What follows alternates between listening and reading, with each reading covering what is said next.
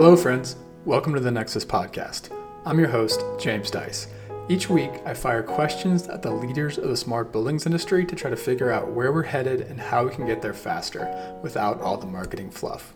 I'm pushing my learning to the limit, and I'm so glad to have you here following along.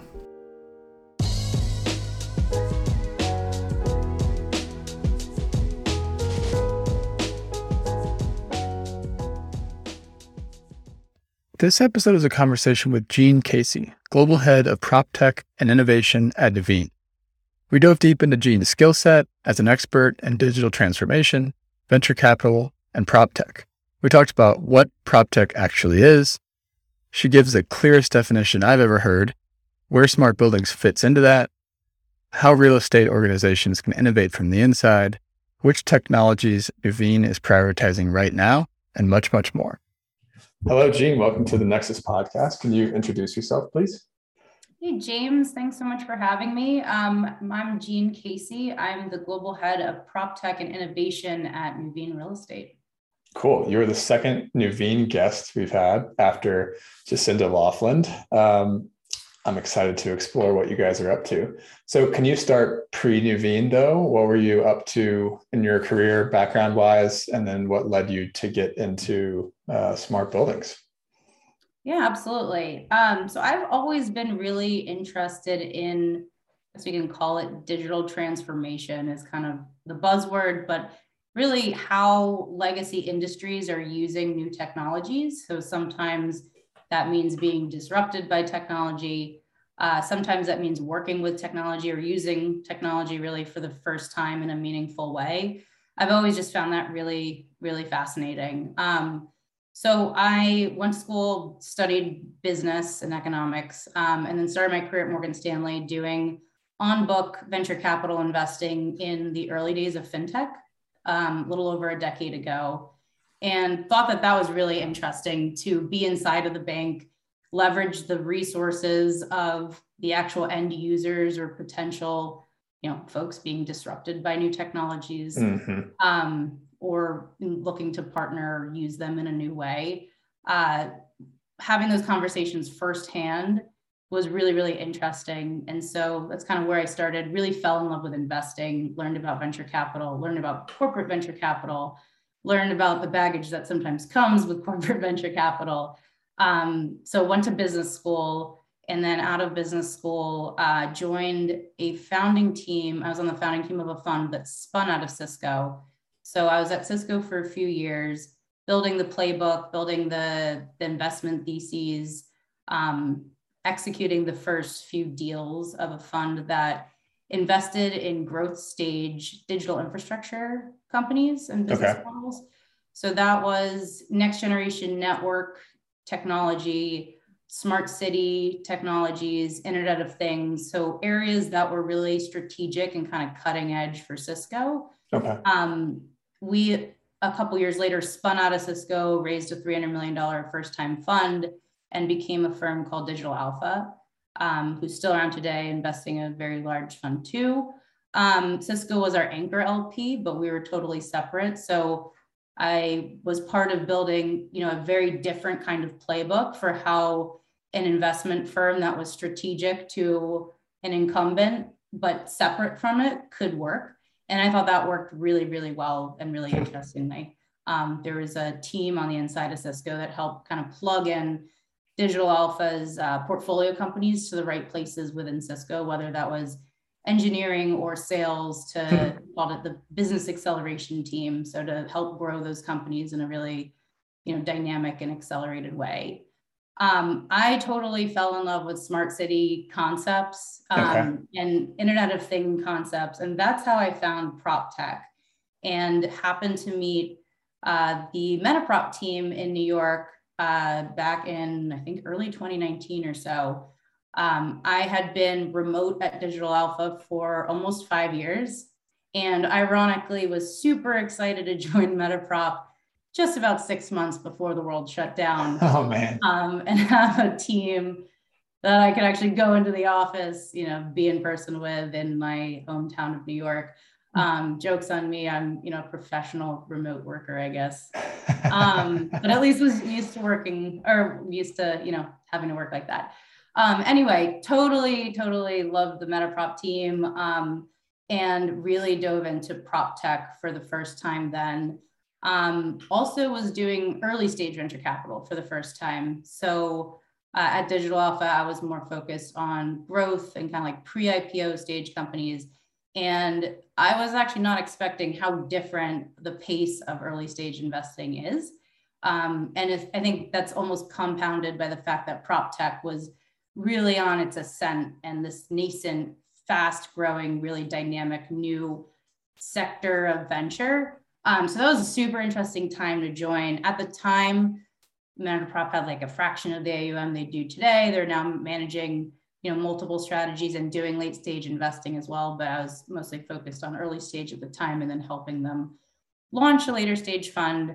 Um, and then about a year ago, I met the folks at Nuveen who were looking for someone from the prop tech venture world to come inside and kind of formalize what they were doing with prop tech and around prop tech. And I saw this incredible white space um, and massive opportunity that such a large platform like Nuveen could have. And I'll, I'll get into some of like how large Nuveen and our parent company TIAA is in a second. Um, but got the opportunity to really lead our prop tech strategy. So from both a, a user and how we're doing innovation initiatives, um, but also investing behind these companies. And we're, we're launching that capability uh, soon. So stay tuned. Um, yeah, I'll pause there if uh, there's anything you want me to kind of double click on. Yeah. I'm, I'm curious. Uh, so first, maybe before I ask this question, can you talk about what Nuveen is and give a little bit of a refresher, like you were saying, on how big it is and kind of what sort of assets Nuveen holds and that that sort of thing? Absolutely. So Nuveen is a, I think 1.3 trillion with a T dollar asset manager. We are wholly owned, so you know we're tiny. Um, we are wholly owned by TIAA, that's our parent company, and are their asset management arm. So we that trillion plus is across many different asset classes. Um, we have a very large alternatives business, and that is where Nuveen Real Estate sits. It sits within our what's called our real assets um, platform. And so that is a 170, 180 million or billion, sorry, with a B dollar platform across all of real assets. So not just real estate, though that's a large chunk of it, but we're also large owners and investors in farmland, timberland, clean energy, commodities, infrastructure, agribusiness. So there's a lot of really interesting things um, to potentially harness. And from a technology and data perspective across all of these things and sustainability perspective across all of these things in the future. Um, but today I sit within Nuveen Real Estate, which is about 150 billion AUM. Um, we are investors across the four traditional sectors of real estate, so office, industrial, multifamily, retail. And we have a large and growing alternatives business as well. So alternatives, think like single family rentals, self-storage, you know, things that don't neatly fit into one of those first four. Uh, we're about 600 people across 30 cities globally. So lean team for all that AUM, um, but a, a large and growing international presence as well um, yeah, I think that that kind of covers the the headline numbers. Yeah, and how many buildings are we talking about? And and do you guys own and operate, or is it just own? That is a great question. You're really testing my uh, knowledge. Outside of it, yeah. I, I'm better at AUM. I want to say each of our sectors has a few hundred buildings, but I don't want to be an order of. We won't fact check you. Yeah. Yeah, I don't want to be an order of magnitude off, but I, I that feels right. Um, I'd say we have probably a couple. You know, actually, we just got uh, survey results back, and we've got about twelve hundred responses from properties. So I'm okay. going to go with ballpark there. Ballpark there. Okay. Ballpark yeah. there. I'm, I'm better at AUM breakdowns. Um, we are not vertically integrated, so we partner to actually operate property manage, all that good stuff. Mm-hmm. Um, and in some in some geographies, we've consolidated in certain sectors, so we have you know a, a critical mass in some geographies of who we work with. So there's little bit more alignment and a little bit more ease when we're looking to make kind of more portfolio wide decisions in, in those areas. Got it. Okay. Given that context, I'm wondering why you, from a personal career standpoint, decided to go from VC over to this, you know, building owner, asset manager, asset owner, owner side of things. And that sounds like what you're saying is you had the opportunity to start a fund within that asset owner side of things, but I'll let you yeah, expand so upon it. That's definitely the big picture. So I, I haven't totally hung up my VC hat. I'm yeah. hoping to, to take it down very soon. Um, maybe put on a bigger one. Um, but you know, the the real reason, or I think an equally, if not more important reason was, you know, as I was sitting on more boards and becoming more of an advisor to prop tech startup founders um, who are looking for, you know, words of wisdom and, and help and connectivity uh, into real estate firms and mm-hmm. advice on how to better partner with them, how to better sell to them, how to better speak to them. You know, very, I kind of really obviously realized I never worked in yeah. real estate properly. And I think my, you know, ability to to give that wisdom and advice doesn't tap out. I mean, I'm constantly learning, constantly talking to folks, but I think really gives me the opportunity to move in-house somewhere gave me um, that opportunity to really learn from the inside out instead of the outside looking in. And over the last eight or nine months I've been on board, I've learned, you know, twice as much as I have in the seven or eight years I've been focused in and around the space.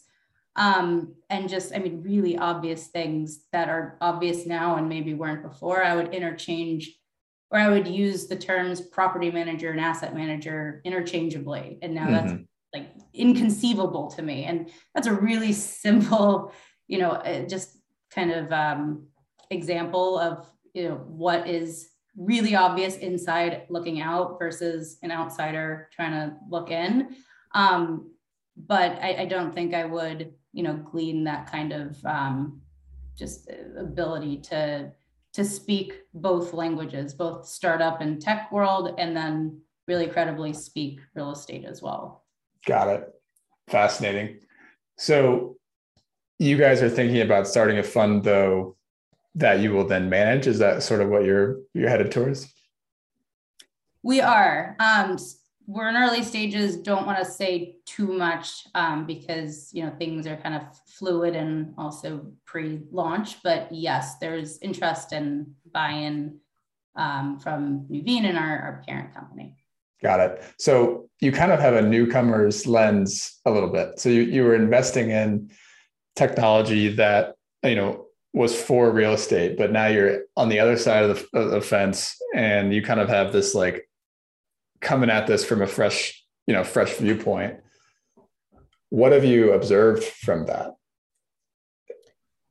A good amount. Um, I'll I'll I'll hit a couple points. Um, first is this is a really old industry. I don't yeah. think I fully appreciated. It. I've I've gotten you know I've read some like actual historical stuff on real estate, I'm starting to like appreciate the industry more. Things have you know been done the same way for a really long time, and there are a lot of stakeholders. There's like a lot of layers of decision making and opportunities for incentives to be better aligned because often they're misaligned. Um, and technology can address a lot of those things, but it's now really obvious to me where all the challenges are of educating and aligning those decisions. So the right choices are made and pe- the right users are involved in those choices. Yeah i like um, to say the tech's not going to solve a lot of that right?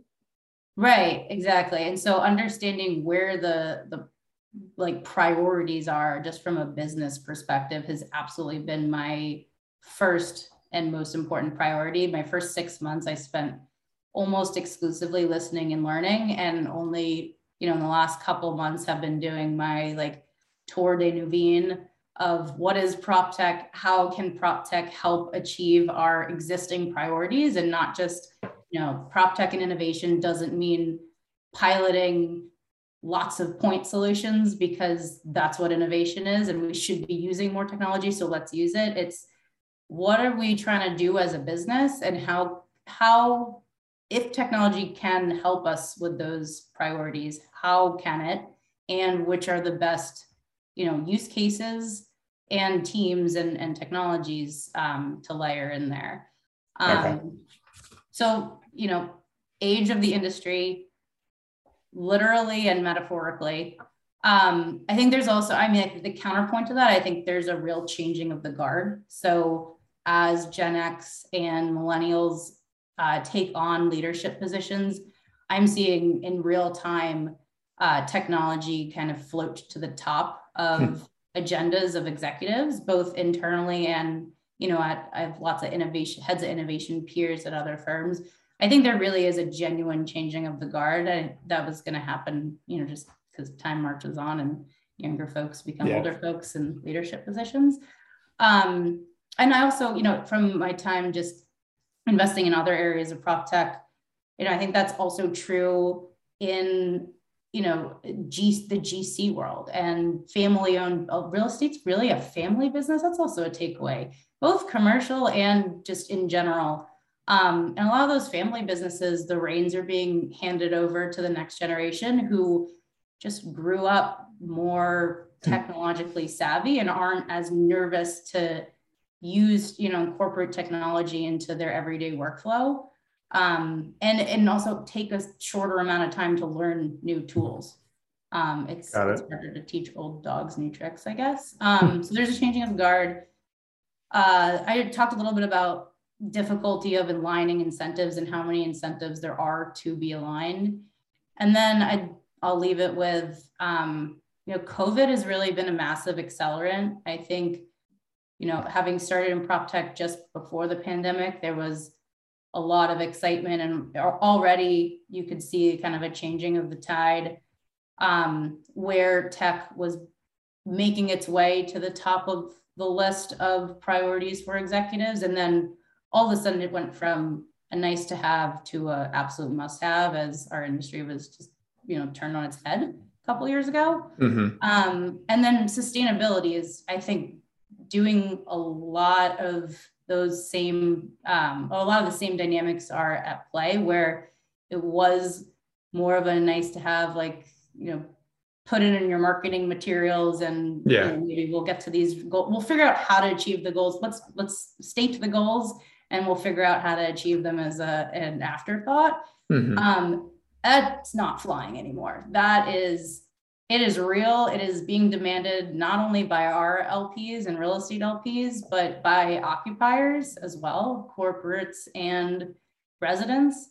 Um, I think that's really exciting and that's um, really important and going to create a lot of opportunity and continue to kind of blur the line between sustainability tech, let's call it climate mm-hmm. tech, um, and smart building.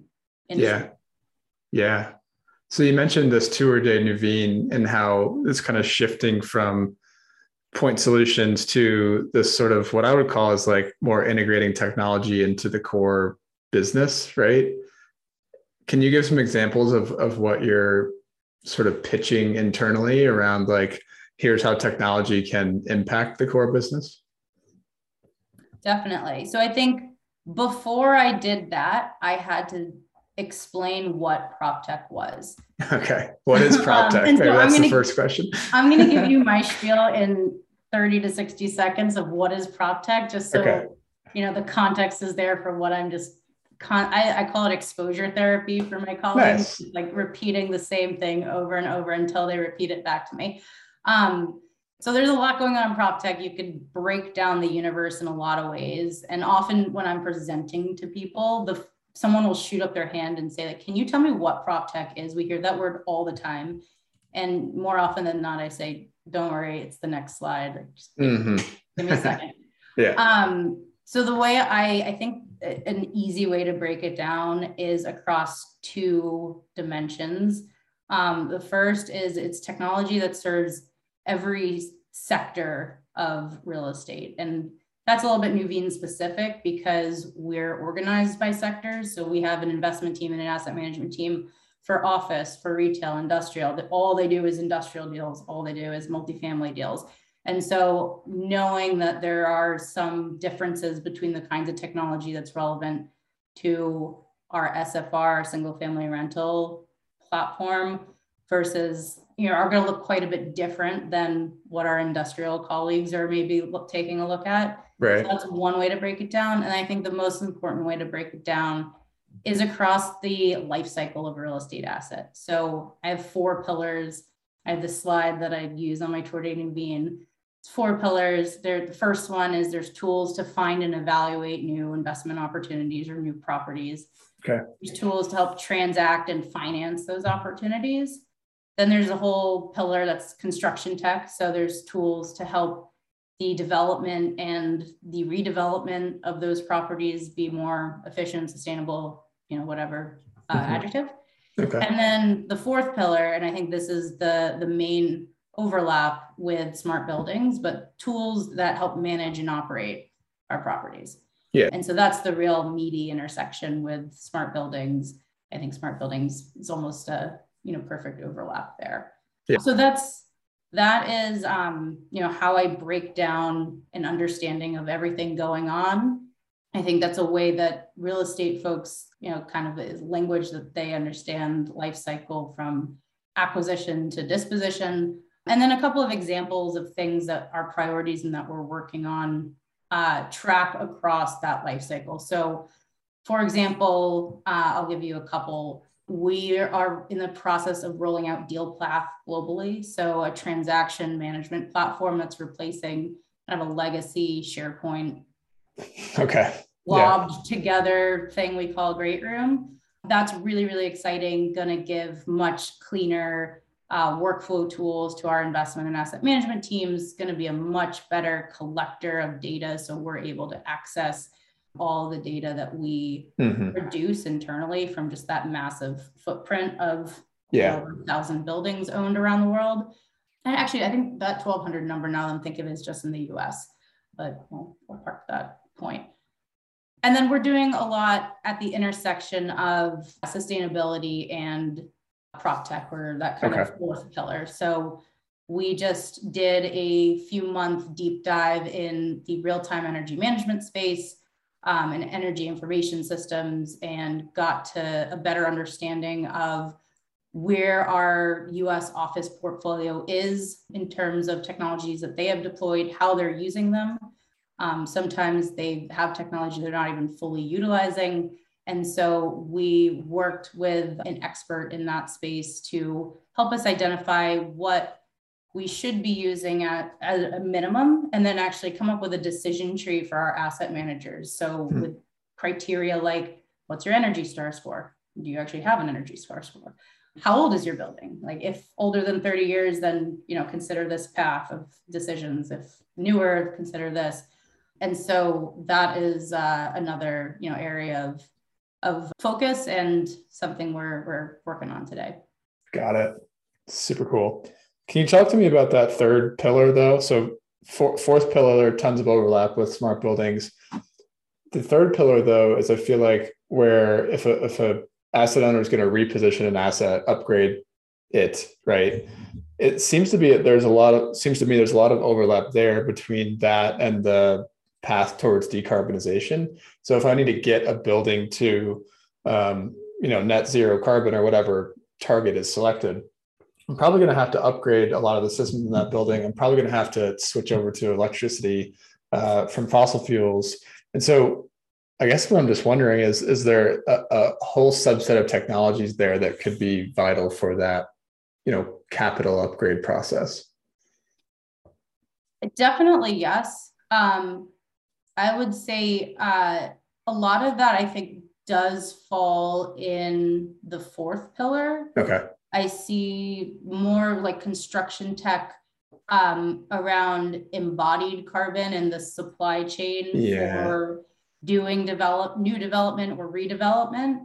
Um, we don't do development in house, so right. we partner and have a lot of JVs, and so kind of similar to you know our, our property operations we're making decisions in uh, in tandem with our our jv partners and often aren't the ones you know executing um, but we are the capital providers so we mm. have a you know big say in those decisions and that is absolutely um, even though we don't do that in house uh, third that third pillar is something that's critical to our net zero carbon goals yeah. and that that journey um, and we are definitely exploring you know tech enabled design and build partners for you know areas where or properties we're looking to to densify and do kind of new development in, within our existing portfolio with some of these more efficient and more sustainable design and builders. Got it. Okay, let's talk about the investment piece of this. There's, I mean, you're coming from the VC world. There's been a ton of venture capital flowing into, let's focus on the fourth pillar, flowing into smart buildings, right? Um, what is your overall what do, what do, you think the state of that is? Is it going to keep up like that? Is it going to slow down? Or like where are we at from a vc and smart buildings standpoint? So i mean i'm sure you and and most of all of your listeners are very aware. Last year smashed all prop tech smart building vc records on book. And that's been the case, I think, over the last three to five years, just every year, there's more funding, there's more startups, and that's all really exciting. I mean, I'm a prop tech VC. That's that's obviously a good thing on on the whole. More funding means more capital for early stage startups, not just late stage startups. We're seeing more exit activity and M&A.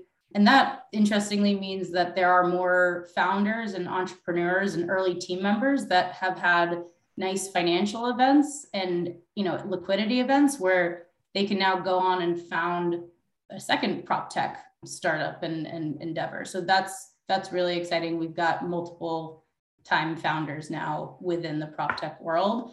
I'm a little hard pressed if i'm being honest to find proof that adoption is keeping up at the same pace. Hmm. and i don't think that's necessarily a bad thing but um, it's something to note, and I think it's important. It's important because I think it, it might be a signal that there's about to be a lot of consolidation, a lot of roll ups across, especially some of the more you know categories that we see more point solutions, less of a like holistic platform. Mm-hmm. So I think that that you know slower adoption curve versus new capital pouring in is due to both supply and demand. So on the supply side, there is a lot more venture capital participation and like an institutionalization of venture capital as a whole asset class than there was 10 years ago. So in the last few years, you know, we've seen way more VC funds larger than ever, you know, successful partners at the Sequoias, the Kleiner Perkins, the Andreessen Horowitz of the world spinning out and raising their own funds. Those are meaningfully sized. Uh, participation for more corporates. There's more corporate VCs. There's more corporates hiring VCs, launching corporate VCs. Um, family offices are getting in on the action. There's just like way more sources of capital. And they've all realized that the real estate industry is a massive market opportunity, as they should. Um, and it's ripe for more tech adoption. Mm-hmm. And so that's a really great place to invest. And that's, you know, driven the massive supply and of venture capital dollars go into this space. Got it. But on the demand side, there is more of like a natural limit to how much new stuff real estate folks can take a look at and like consider at the same time. Yeah. Um, and so I'm seeing, I mean, certainly my colleagues, and that's what I do a lot of work around getting smarter on where we're going to prioritize hmm. okay. technology and, and what we're going to get smarter on and making decisions to get those technologies and figuring out the roadmaps to get them actually in our buildings.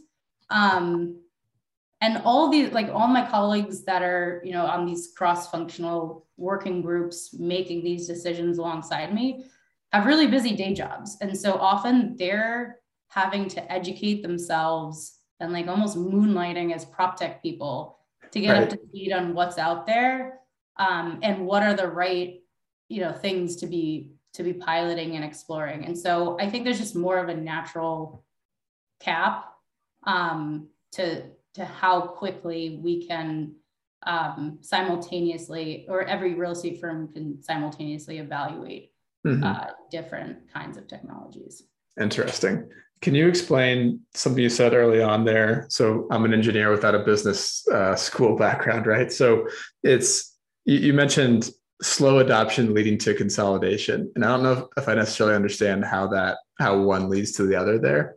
Can you explain how that how that works? Slow adoption. Oh, did I, I don't know if I meant to imply that slow adoption was a cause behind consolidation. Okay. Um, I more meant that the conditions exist such that I expect there to be more consolidation than what we've seen previously in the market okay.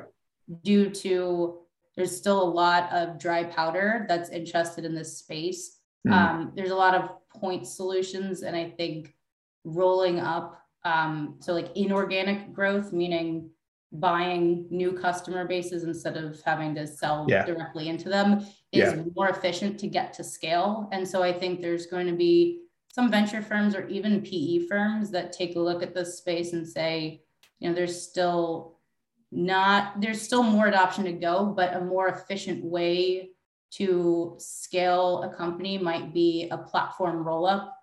And so combining a few of these point solutions that do a similar thing and that have similar but different customer bases into mm. one to, you know, kind of overnight become more of a juggernaut. Got it. Got it. That that piece makes sense totally.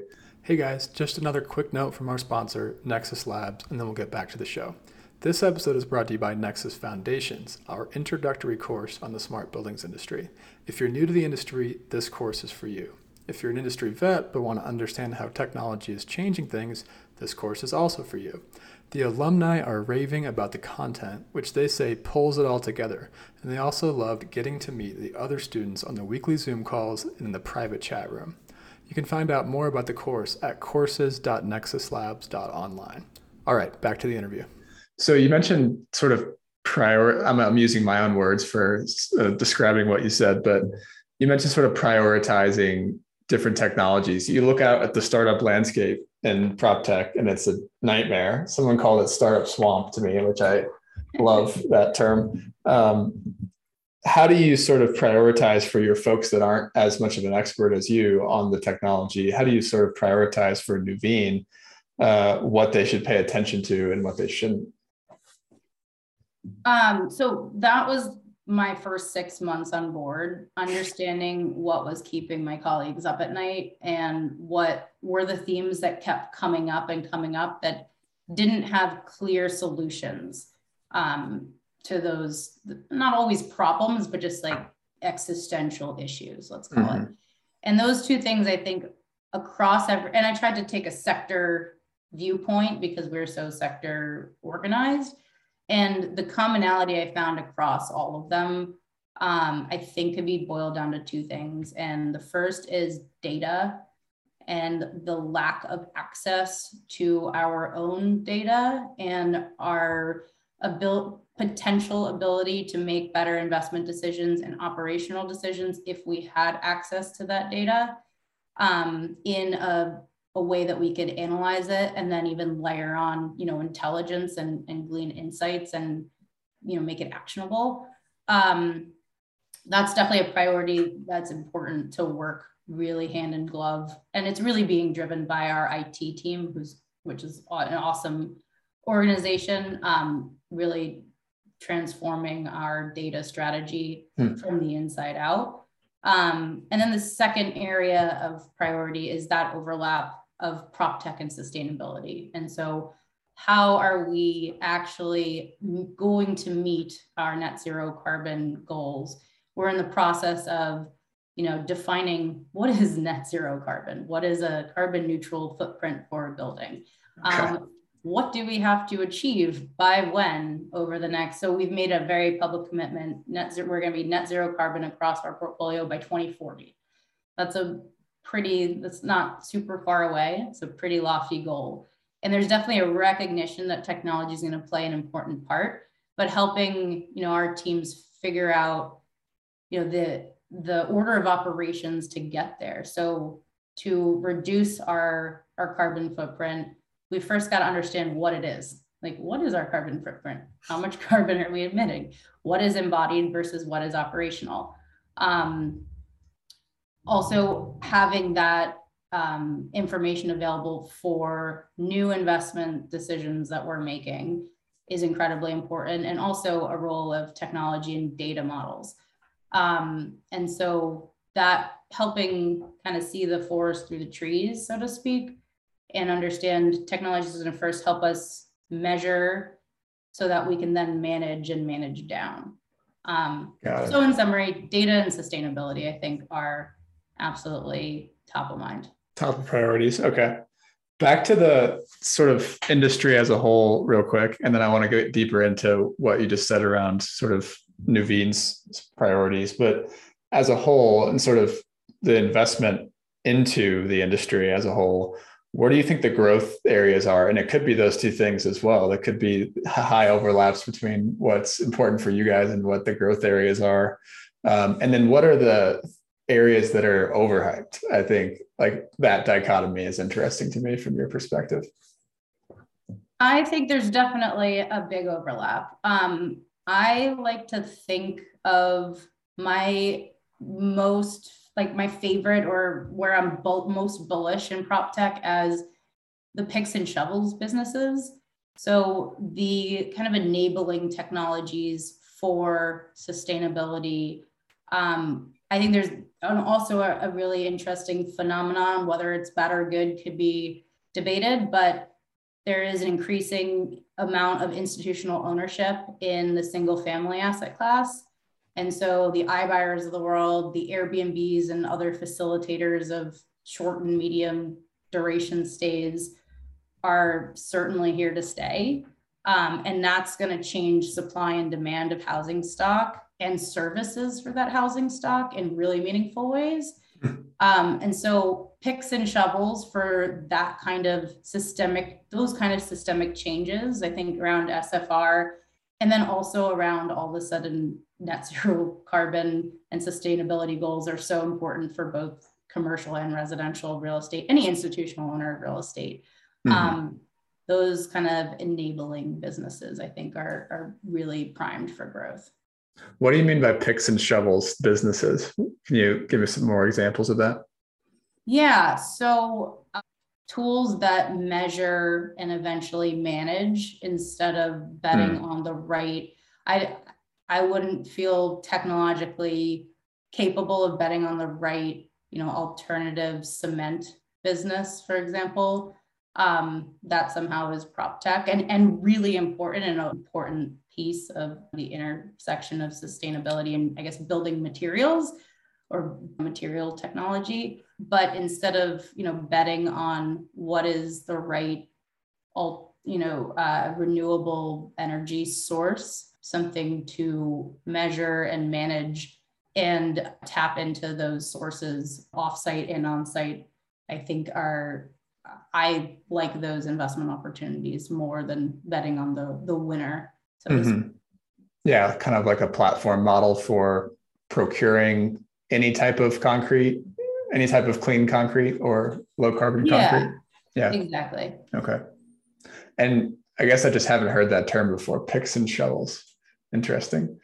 Um, okay, then like what's the, the gold rush? You know, kind of example. There's if you there's a bit of a prop tech gold rush I'm not necessarily going to pick every winning horse and all the gold, but selling picks and shovels is usually a pretty good way to make money in those Got kind it. of environments. So I see. That's that's the that's the analogy I should have said the gold rush part. Makes perfect sense to me now. Okay, thank you. Um, okay, so what about overhyped areas? So hopefully I don't offend too many people, too many listeners here when I when I say um, I haven't really seen a, a die hard winning use case for digital twins yet. Um, and I think the the term has been around for a really long time, and I I'm still unclear on you know what what the prime use case is. and what's caught on and in a scalable way. Um, I think those companies still have a really large gap in terms of education and finding that like killer use case, like killer use case, kind of like a you know killer app analogy. And then I also think COVID specific use cases and companies that leaned maybe a little bit too hard into social distancing use cases as like the prime value mm. prop eliminating pathogens and just like the you know we were all clean freaks for a good year there but i think that'll be important but not the central value prop of the best um, platforms going forward so kind of flipping that on its head thinking about co- the, the solutions that came into power right during COVID. What do you think? Which ones of those do you think are here to stay? Um, I think touchless things are actually here to stay. Um, so that's access control, anything that can be done from your phone really easily, I think is definitely here to stay weirdly, I think, I mean, a lot of people have said this QR codes have really had a, a comeback story during COVID. I, I, actually think those might be here to stay as it relates to real estate. Um, we're thinking about sending out our next year's tenant surveys with QR, like marketing materials with QR codes. Um, we use QR codes. We can swipe into our bill, our headquarters now in New York with a QR code, like register visitors with QR codes. I actually think that they might be here to stay for a little bit. Okay. All right. Not the sexiest answer, but. Uh... Got it. So I'm wondering just about your this like role. You, you mentioned peers and these innovation roles, right, uh, across other different real estate industries. Like, what do you think are the keys to success in that role? I know you've only been doing it for less than a year at this point but like when you look across all of your different peers kind of what makes that role successful because it seems really important i mean you've taken our foundations course we think about it in terms of like we need smart building champions and that seems like a real perfect role for the champion to sort of say hey like this is the transformation we need in this organization and i'm going to be the one to sort of shepherd the organization through that change. Is that sort of how you think about it, or or how do you think about it? It yes and no. So yes, I I see my like the the highest value I can provide is connecting smart building priorities to our over like overarching business priorities and framing them in terms that match those two up and mm-hmm. layer in the tech to the exist like the priorities and not vice versa. Yeah. Um, and I think the most effective way to do that is to make sure that there's cross-functional decision making and collaboration before we even start exploring you know vendors and and piloting stuff so totally. like really from the conversations that are are prioritizing okay what do we even what category of pilots are we even looking to you know potentially run an rfp like the the asset manager and this is nuveen specific again not vertically integrated but the asset manager if it's something to do with sustainability our sustainability team really importantly our it team myself you know maybe someone else depending on you know what the category of technology is. But you know a four or five or six person cross functional working group to go through that journey together to make sure it's not being IT led purely or our business teams or our real estate teams, let's call it, go rogue, so to speak, hmm. and go explore things that don't fit into our existing stack and are just going to go live in a silo and be a headache, you know, six to 12 plus months from now. So making sure everyone is aligned, talking, sharing um, learnings across our not only like our at the property level, but just you know our sector teams. We're looking at EV charging is a, a huge priority across our different sectors.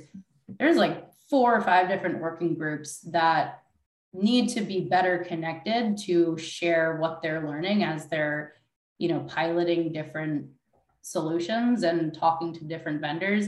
And so I see a huge part of my job is connecting those dots and making sure we're like systematically sharing those learnings, which also conveniently will feed into investment theses in the future mm-hmm. and be a real, yeah.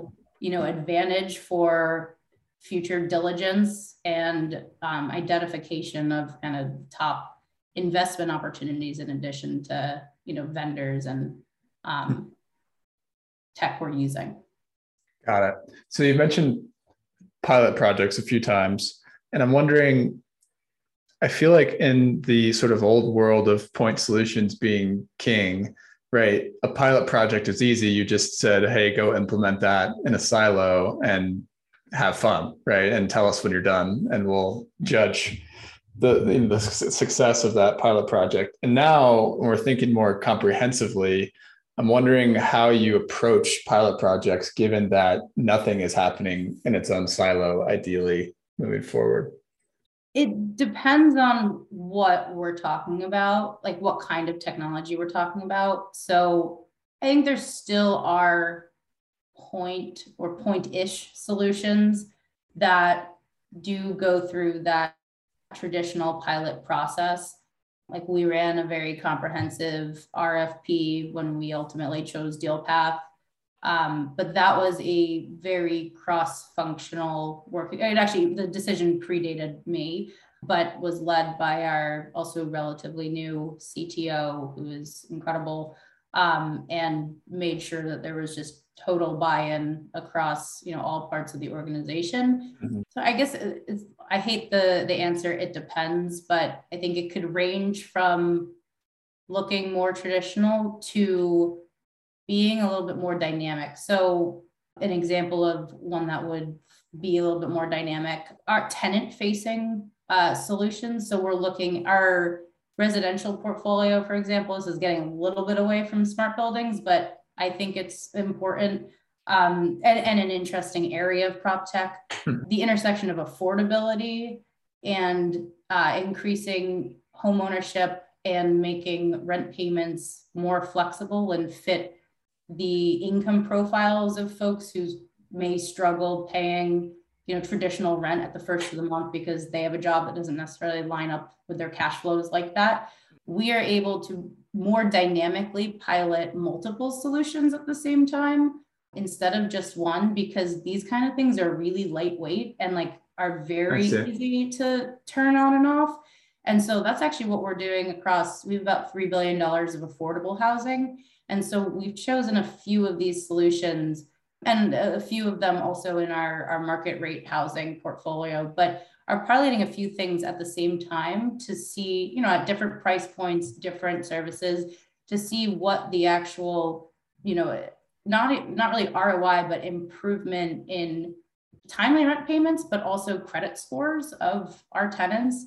So some of these companies will actually like report timely rent payments to help folks build credit. So hmm. um, we're looking at you know multiple ways to measure success, not just NOI necessarily, but really a little bit more of a holistic, you know, impact we're having um, on our tenants' well-being financially.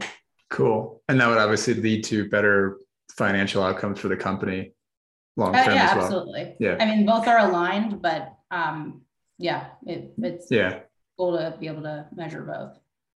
Another aspect of this role, this head of innovation role, seems like like you're you're helping these pilot projects along, you're helping tie value to financial indicators of the business.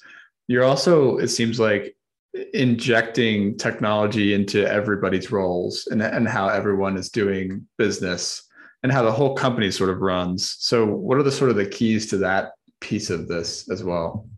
I think it all starts with education. So, I one of the initiatives I launched very early on after joining uh, besides doing my tour de Nuveen, where the, the what is prop tech slide, like the, the universe of how to kind of break it down, is sending out a monthly. So I send out a monthly roundup of five to 10 of the top prop tech headlines that I've read that month mm-hmm. that are specifically relevant to our business.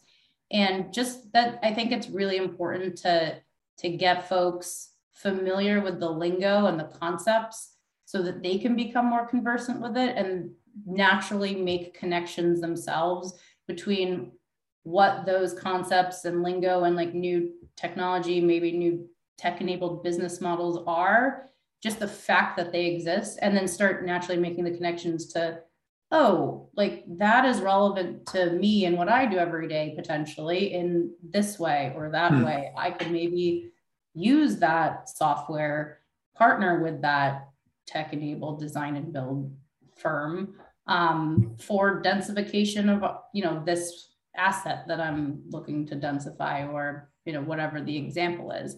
And then I think it's a little bit of that exposure therapy term I threw out earlier, mm-hmm. really just repeating the same concepts. I think one one tech is not someone's day job and they don't come from, you know, the tech world. It can be a little overwhelming. So I think just going back to the basics and just always assuming that's helpful to folks, even if half the audience has heard my spiel three or four times. I've I've gotten some feedback that that's been really helpful and kind of enables people to feel more comfortable asking those really basic questions, which I absolutely want to elicit. Um, and then doing both of those things, so you know, education and that exposure therapy in a way that's targeted and relevant to them there's so, like that. I love the the startup swamp because I think that's like you know visually encap like in, captures you know just how much gunk is that. I mean, I don't want maybe that's too negative of a term, but like so much stuff out there. You could really be like trudging along and yeah, you know, there's so much marketing fluff. There's a lot of greenwashing. Mm-hmm. Um, and it's hard to, especially if this is not your full-time job, it's really hard to cut through that. And so making sure I can, again, send those like, if you're going to read five things or just read five headlines on prop tech this month, here's what they should be and know that they're going to actually be relevant to them. Um, I think is is an important part of the role. And then also hiring people that know startups.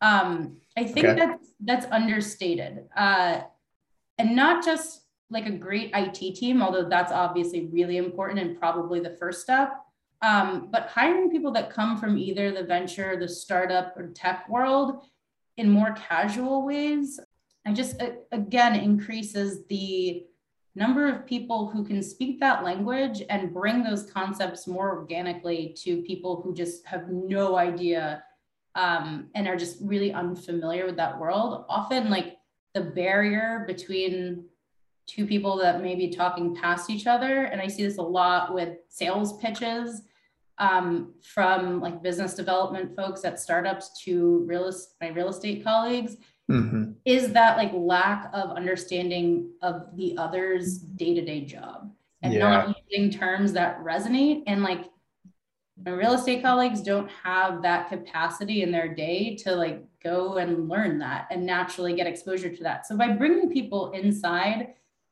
not not a ton but just that capability in house i think is actually going to move the needle in in meaningful ways. And then even if some folks stay for a couple years going back out to to startup land with that inside out you know knowledge of how this industry works i think is also mutually beneficial. So i think goes both ways. Startup swampland uh, that's great so another piece of this role, and and I'm just totally projecting my thoughts onto your role. So again, you know, tell me where I'm wrong here. But split incentives seem like a huge deal, right? So you, you pick whatever use case you want for technology. There's usually some sort of split incentive in the when you're making the business case. So can you talk about the, how much of a struggle that is, if it is a struggle, and then how your role or how you sort of approach, you know, smoothing those over? Yeah. Um, I think it's it's more often than not present. It's not always a, a huge problem, but I think understanding where those incentives can be misaligned is really important to make the right decision. And so I'll give you an example. As I mentioned before, everyone and their mother has a prop tech fund now. It's a little bit of an exaggeration, but a lot yeah. of people are actively investing and building their own prop tech portfolios, including real estate firms, including our property manager partners. Often those property management teams are or and just you know companies that that we partner with to manage our properties will be a source of trusted information around how we should like what technology decisions we should be making. Mm. oftentimes what's being recommended is a menu of their portfolio company. yeah yeah. And like uh, to be fair they've done diligence. They came back with you know that is a top you know vendor. But they don't have the full context of what our needs are beyond you know maybe the property that we've been like they're we're partnered with them on. Um, and they certainly want to kind of talk their own book so to speak yeah um, and so figuring out and identifying that that is a dynamic that exists somewhat frequently not being totally cynical to it so oftentimes that's still the right decision um, or the right vendor but maybe not. So getting a second opinion that's more objective, finding ways to get objective second opinions, serving as an internal potential second opinion um, with a different network of folks who have different portfolios and made different, you know, investment decisions in different ways, I think is really helpful. And so that's one way to mitigate, I think, that risk around misaligned incentives. And then another way that that incentive alignment or misalignment shows up is around budget decisions and how people are compensated versus you know performance of assets and so oftentimes if there's not you know an immediate and clear ROI you're you're directly asking someone whose compensation is tied to the performance like the bottom line next year their bonus is going to be tied to what it looks like versus the year before. So making a, a new investment and, and purchasing new software technology or whatever it is is directly linked to this person's performance. So that kind of goes back to making sure innovation and technology decisions are reflected and cascaded across you know compensation is a really important incentive aligner mm. um, and actually for the first time i credit jacinda with this a lot she has been working on an initiative to get innovation and sustainability goals cascaded across our entire organization. So now part of our annual review process, a direct input is how like how did you further our innovation and technology goals and how did you further our sustainability goals? Um, so we're working on that. We're acutely aware, and I think it's a really important um, piece of the puzzle here. That's fascinating. Yes, I'm a big Jacinda fan. Shout out to Jacinda. All right, we'll put we'll put the link to Jacinda's episode in the show notes as well, if people can check out. Uh, well, Jeanne, this has been super fun. I'd love to close off with some some carve outs. I'm interested in sort of what book, movie, TV show, podcast, or other link would you recommend people check out? Sure. Um, can I give two? You can give however many you want. Yeah. All right. Well, I won't keep you for that much longer, but I'll give you two. So I um, am on board, or I've made my first hire. So my team is growing by a hundred percent. Nice. Um, later this month, it's exciting times over here at Nuveen PropTech.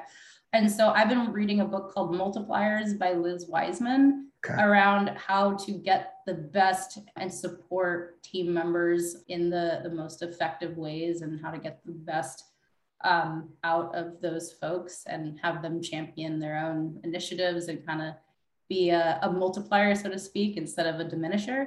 And so I'd really recommend that book. It's been an awesome read so far. I'm like two thirds of the way through. Um, to anyone in any sort of leadership role who cares about building a, a really constructive culture. Uh, the second one, a little less work oriented, but actually a little bit work oriented. Um, the show Severance, really, really mind blowing. Just super interesting story. And for anyone who does have some time to watch a little TV, I know you've mentioned trying to cut back or cut out, but that is an incredibly interesting story around work and the future of work and you know weird technology to to separate work and life and was just really a kind of a mind-blowing story Cool. That's actually one of the ones I've been watching less TV, less movies lately in favor of reading a little bit more. And I have this friend that watches a lot of TV and he has been trying to get me to watch that show. And I just been telling him like, I'll, I'll go back to the TV at some point, but I'm in a, I'm in a reading phase right now. uh, but yes. You. Well, he, when you go back, that's, that's highly recommended. It sounds like Severance is kind of out there. It's kind of weird as well really out there really, okay. like really unique story. Like i feel like these days so many stories are just kind of reinventions of existing stories. This mm-hmm. is what i've this is creative. Okay. All right. really that, that might push me over the edge. Um that's on apple plus i think right? For, yeah, for yeah, people yeah. that want to check it out. Cool. Um mine is i will share this because it's something i read a couple of months back you were talking a lot about the VC world. If anyone did not understand you, a good book um, to go check out to sort of translate all the VC world acronyms over to our industry. Uh, it's a fun exercise, and I, I found uh, Brad Feld's book Venture Deals to be the. I, have read a couple now. Um, he has a, a the book called Venture Deals, and then he's also got a course. It's a free online course. Um, that you can kind of watch on your own time. I think it's also called Venture Deals, but we'll put that uh, in the show notes as well. I thought that was super helpful. If anyone didn't understand what LPs or whatever other things you said during this uh, during this meant, I, I just kind of let it go because I'm sort of in that world now. But it's uh, yeah, no, it's, I it's, do, a, it's a steep myself. learning curve. No, I, I, always try to catch myself and and define um, after the fact, but I definitely LPs is one that I uh, overlooked for sure. And I'm sure there's a, a bunch of others, so I apologize. no, no worries. People can go. It, it's it's a fun read just to understand how the you know. I mean, obviously, there's a lot of venture capital, like we've talked about, flowing into the space. It's not going away. It doesn't seem like, and so it's just helpful for all of us to at least have a basic understanding of how it works. For well, sure. thanks, Jeanne. I appreciate you coming on the show. I really appreciate it. And we're going to do another episode. You're going to join us for the next edition of the M&A Roundup with Joe Aamidor. So I'm really excited about that. Super excited. Thank you so much for having me. This was a ton of fun and uh, looking forward to talking again soon. All right. Thanks. All right, friends, thanks for listening to this episode of the Nexus Podcast. For more episodes like this and to get the weekly Nexus newsletter, which, by the way, readers have said is the best way to stay up to date on the future of the smart buildings industry, please subscribe at nexuslabs.online. You can find the show notes for this conversation there as well. Have a great day.